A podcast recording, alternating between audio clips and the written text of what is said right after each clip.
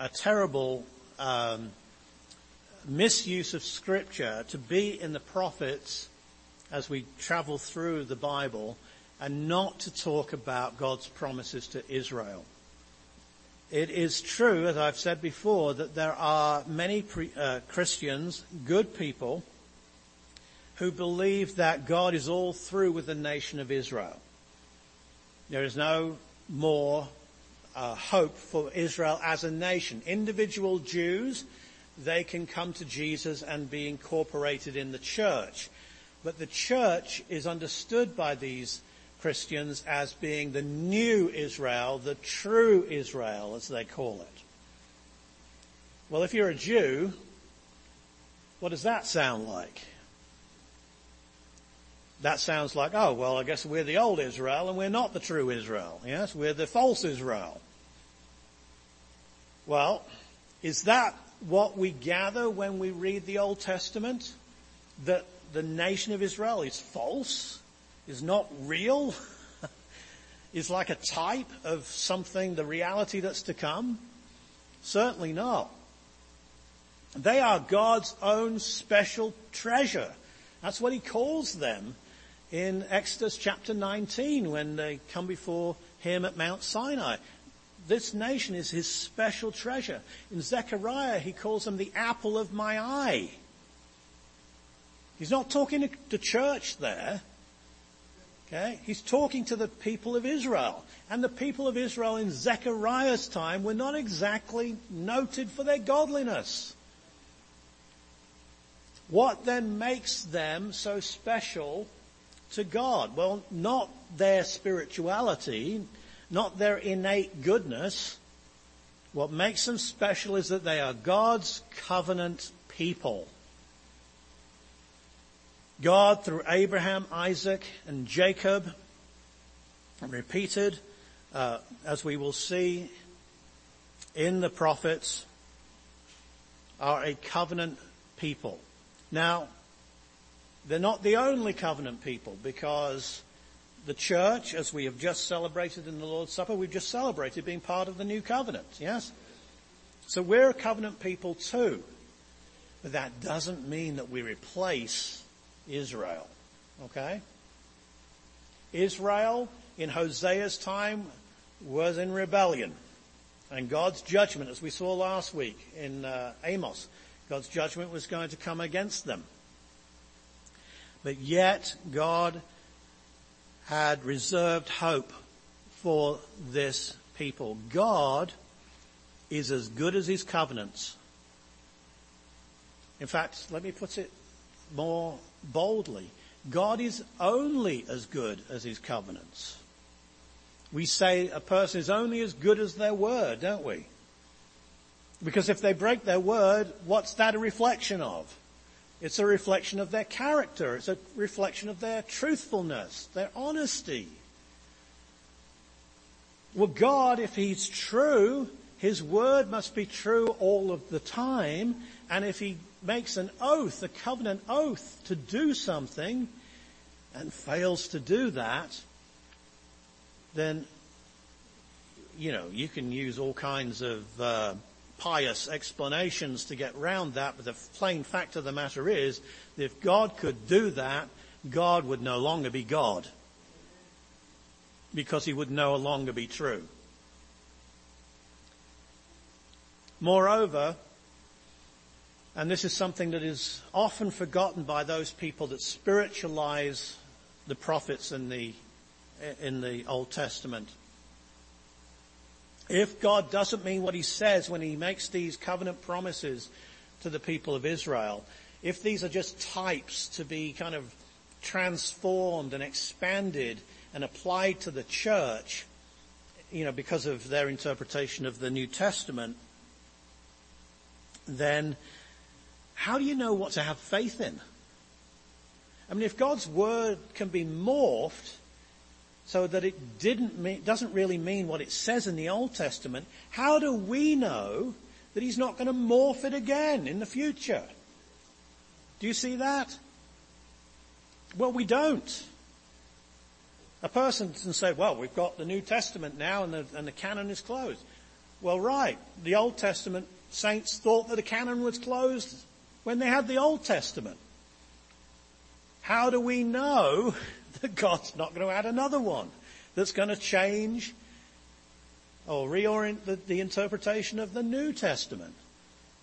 You see, it, it becomes a problem for faith. How do you believe God if he doesn't mean what he says? Answer? You don't know what to have faith in. Okay? God promises this. Okay, he means what he says. He's going to give a land to Israel. He's going to uh, set up his throne in Jerusalem and it's going to rule over the world from Jerusalem. The lion and the lamb are going to, uh, to uh, kneel down together and eat grass together. Unless it doesn't mean that. And if it doesn't mean that, I don't know what it means, quite honestly. So how am I going to have faith in it? And if I, I do say, oh, it really means this, it really means that I stop arguing with myself. You know, one side of my nature, you know, the lion, the wolf, the tenacious side of my nature, that's going to make peace with the placid side of my nature. Spiritualizing the word, yes? and I have faith in that, then what am I having faith in? I'm actually having faith in my reinterpretation of the Bible, aren't I? Not in what God says, but in what I say. And that puts me in a real predicament because according to the Bible, in the book of Hebrews, without faith it's impossible to please God. But faith in what? Faith, here's the answer, faith that God means what he says. And it's not up to us to try and figure it out how God's going to do it. He's God. He's got it covered. Do you see? He's got it covered. Well, I don't see how God's going to do that. You know, there's not been a king in Jerusalem for like nearly 3,000 years, or two and a half thousand years, so therefore there can't ever be another king in Jerusalem. So we have to spiritualize that. We now have the church and, and therefore, you know, God must therefore be through with Israel. That's how we think. But our thoughts are supposed to come from what God says. Just think if we apply this logic, I'm coming off my, uh, uh, this is not my outline. I mean, well, this is my outline, but I'm not on it, okay? I'll get back to it, but, but I'm on a different line here. Um, it's important that we understand that God speaks to us and gives us His promises of His presence and of His uh, constant love and care for us. And He wants us to believe Him. he wants us to trust Him. That's okay when things are going well.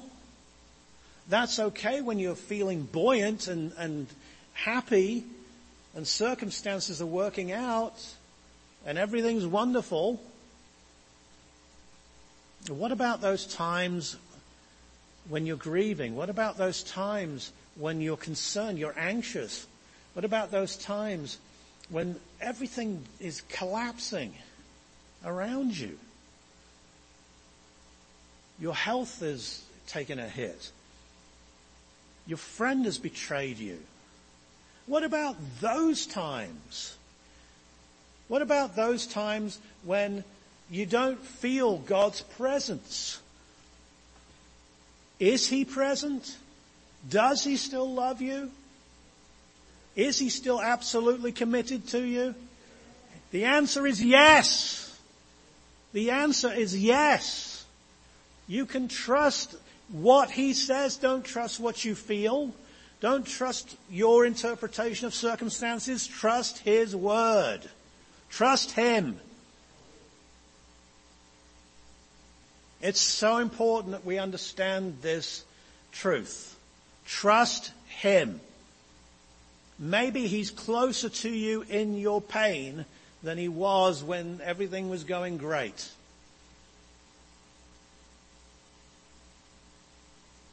And faith draws on that truth. Okay, what's that got to do with Hosea? No idea. I just, I just went there. All right, so um, you know about Hosea. I, I, at least you know about the first couple of chapters. Hosea is given this ridiculous assignment. Okay, the prophets sometimes are. And Hosea's ridiculous assignment is to go and marry a prostitute. What? Go and marry a prostitute and have children with her. But I'm, uh, I'm a man of God. Go and marry a prostitute. So he marries a prostitute. Okay? Why? Because Hosea and his wife Gomer are going to be a living illustration of God's relationship to the, the, nation of Israel, the people of Israel. Israel plays the part of the prostitute. God, well, Hosea is playing the part of God. That's a better way of putting it. That's the relationship of God to Israel. Well, she's unfaithful. Gomer's unfaithful, just as Israel had been unfaithful to God. Israel had not kept the commandments. Israel had not served God. Israel had gone after the foreign gods.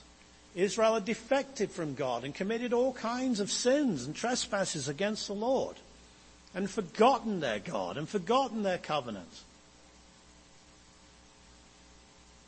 Just like Gomer, just like this prostitute. Israel had gone after all of her lovers, these other nations, these other things, the world.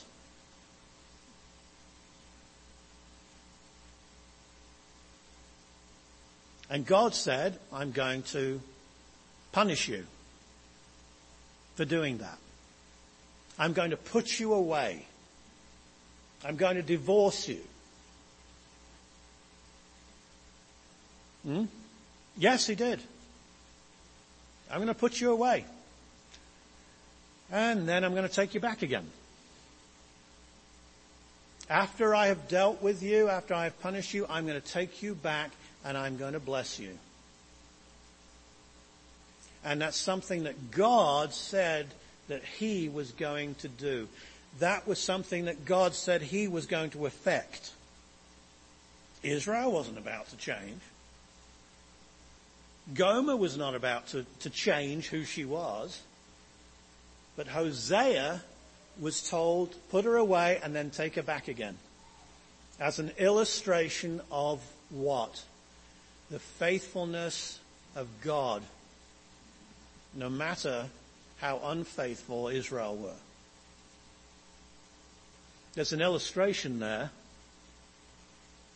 for us. There's an application for us when we go astray, when our thoughts stray from God, when we are focused on ourselves or focused on the world and what we want in life, when really it's all about us and our passions and our lusts and our feelings and, you know, our ambitions, God still will take us. Oh, he may have to punish us. He may have to chastise us. He may have to deal with us. It's a good idea to preempt him and actually come to your senses and deal with yourself. It's a lot less painful. But God will never, never walk away. He won't. That's an amazing characteristic of God. He's humble. He's faithful. He's better than us. He's more loving than us. He's more caring than we are. He's more attentive than we are. He is there and he's all in. When he makes a relationship with you in Jesus Christ, he's all in. You might not be. I mean, you might want to be. Yeah, you might one day feel, okay, I'm all in and I'm gung ho for the Lord. And then the next day, where are you? Swanning around in the world, not thinking about the Lord, thinking about yourself, getting uh, entrapped in sin, feeling sorry for yourself, you name it, you've got your own list. But God is always the same. In the book of uh, Malachi, at the end of uh, the Old Testament, Malachi goes after Israel. You say you've been doing this, but really you've been doing that. The whole litany of that. What God thinks Israel is and what Israel thinks Israel is are two very different things in the book of Malachi.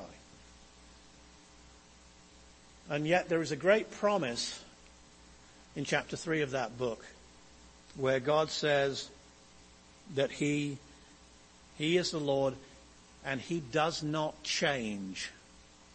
Therefore, you sons of Jacob are not consumed. You're chastised, yes. But you won't disappear. You won't be forsaken. Why? Because God does not change. Your God, your Savior does not change. You do. I do. I mean, we're up and down, aren't we? We're ridiculous, you know? I mean, if you could just, if I could see inside your Christian life, you know, like, let me just see how this person did in this last week, you know, and it'd be interesting TV. oh my goodness, really? They thought that, they did that. What on earth? I mean, how ungodly. Okay? Of course, I wouldn't want you to look at my life for the last week either. Okay? But I'd be interested in looking at yours. But God, what does He see? He sees Jesus. Yes, He sees that you, you know, you're, you're up and down and I'm up and down and so on. But He's not, He's not angry with us. He's not uh, about to pack it in because we're just not faithful. He doesn't change. His love doesn't change. The intensity of his commitment to you does not change. And so it is illustrated here for us in the book of Hosea. Um, in chapter 2, the first eight verses, there's this uh, doleful run through of how unfaithful Gomer was and how unfaithful Israel is. Verses 9 to 13 is the judgment that comes upon Israel because of their sins. And Israel was taken into captivity, the northern tribes taken into captivity, and then Uh, 150 years later or so, the southern tribes taken into captivity also. That's the end of the story, isn't it? For Israel, that's it. That's what some people tell us. That's what some scholars tell us. No. That's just God putting away his unfaithful wife. But there's, that's not the end of the story. Hosea is told to take her back illustrating the fact that God will take Israel back. chapter 5 and verse 15 of uh, Hosea, it says this, I will return again to my place till they acknowledge their offense. Then they will seek my face. In their affliction, they will earnestly seek me. But God is going to be there to be found. He's going to want to be found. So this brings us to point three, which is God's covenant mercy on Israel. And it's illustrated for us in verses 14 through 23. And I want to quickly run through these. Uh, talk about, you know, uh, doing an emergency stop, as it were, screeching the brakes at verse 13. It's all doom and gloom, okay? From verse 1 to verse 13. It's not good reading. Then the brakes are on, okay? And from verse 14 to 23, you'd think it was a different author. But this passage records a God who is going to bless and forgive and receive Israel. Verse 14, therefore, behold, I will allure her. This is what God's going to do. Will bring her into the wilderness and speak comfort to her.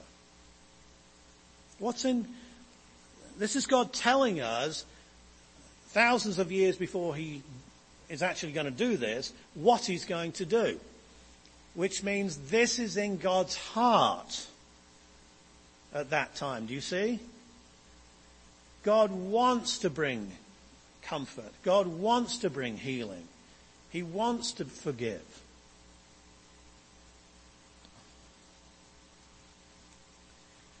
I will give her, this is talking about Israel, her vineyards from there, and the valley of Achor as a door of hope. Well, the Valley of Achor is not uh, famous in um, Scripture as being a, door of hope. It's uh, where Achan committed uh, idolatry and took from the gold, and he and his uh, family were punished in the book of Joshua because of that, because people died through it. But the Valley of Achor will be a door of hope. She shall sing there as in the days of her youth, as in the day when she came up from the land of Egypt. And in that, it shall be in that day, says the Lord, that you will call me what? What does it say? My husband. He's had to put her away for unfaithfulness. But God's uh, commitment to Israel is like a commitment of a husband to a wife.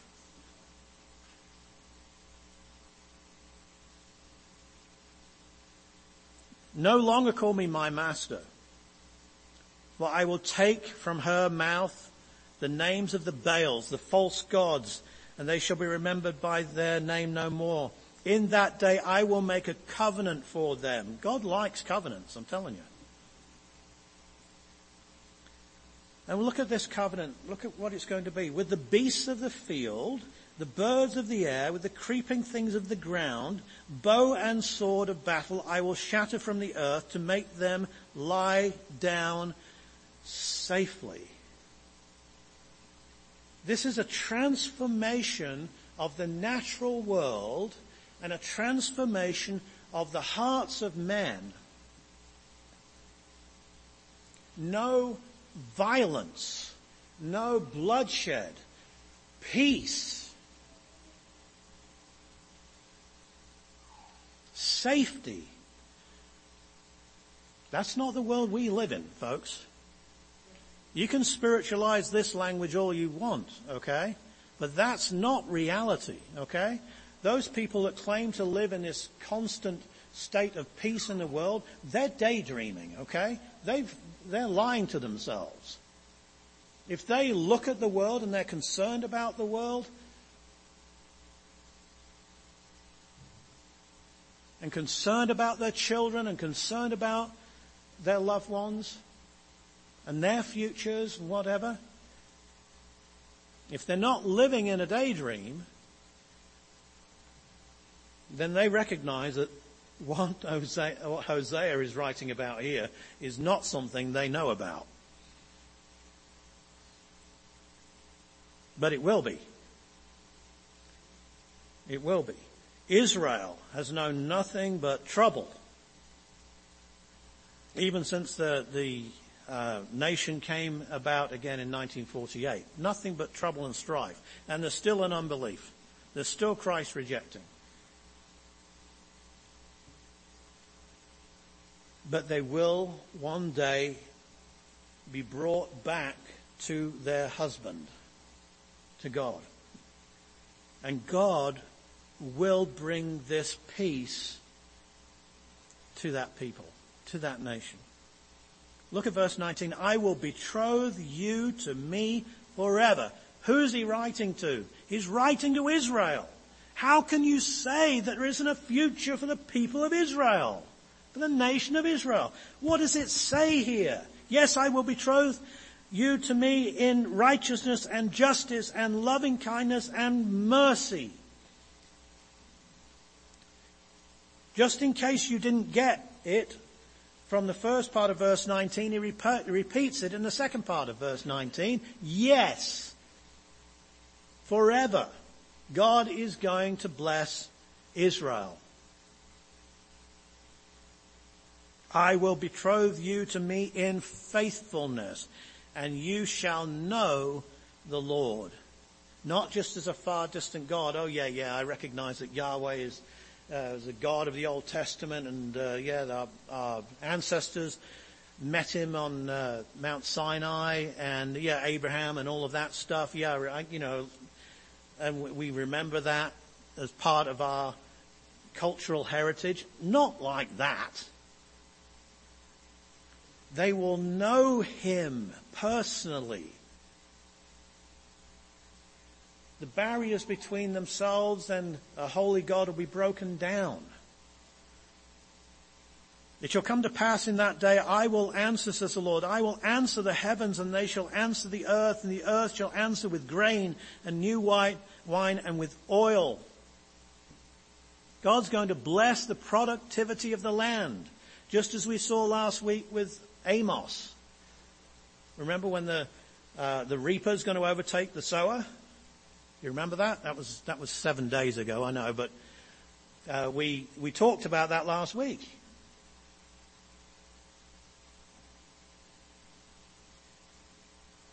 Then I will sow her for myself in the earth, and I will have mercy on her who had not obtained mercy.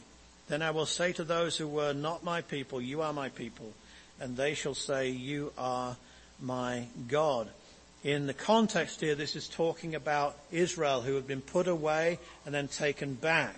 Paul, in chapter 4 of Romans, can apply this, uh, it seems, to not only to the people of Israel, but to Gentiles too, because it applies uh, to them. They weren't, you know, as Gentiles, we were not the people of God but God's going to bring us in. Doesn't mean that the Gentiles become Jews or become part of Israel. That's not what he's saying. But it does mean that this, this, uh, uh, view of God in bringing together his people is going to be accomplished by God. What's the, uh, what's the message? What's the application? Well, for Israel, the application is simple. God is not through with Israel. And if you have an understanding of the Bible that, and of the future that doesn't include the nation of Israel, I am sorry. I don't want to, uh, to offend you. I don't want to upset you, but you're wrong. How do I know that you're wrong? We've just read it. And we're going to read it again and again as we go through the prophets. God is a covenant God and he means what he says when he swears an oath. If I swear an oath to you, you know, be told not to swear oaths because they're serious things, okay? But if I swear an oath to do something, say for Frank, and then I do something completely different, have I kept my oath? Of course not. Well, there's no difference in that transaction whether it's me or whether it's God. If God fails to do the words of a covenant that he claims to, to take an oath to do, He's not a covenant keeping God. And so we can't have a belief that God will not be faithful to the nation of Israel. He will. And then the second application is this. The second application is God's going to be faithful to you. God is going to save you, okay? If you're in Jesus Christ, He is going to save you. He is going to, you will see heaven, okay? And you will see the kingdom of God on earth.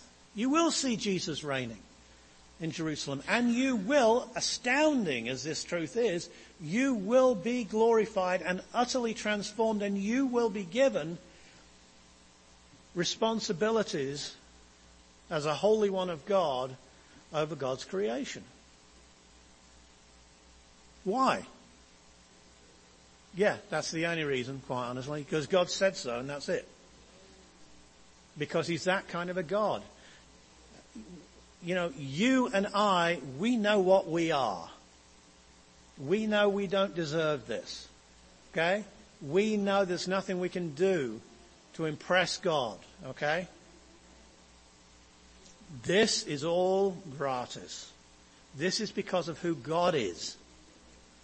And the point of this message and the point of, uh, of this series really is that when God makes a covenant and you're part of that covenant, you are blessed. Let's pray. So Heavenly Father, I pray that uh, we would understand that these promises to Israel are to be taken at face value. These promises of transformation of peace coming to the animal kingdom of peace and pro- productivity, coming to the, the ground and its produce, and then to the hearts of men. Uh, this changed world where we know you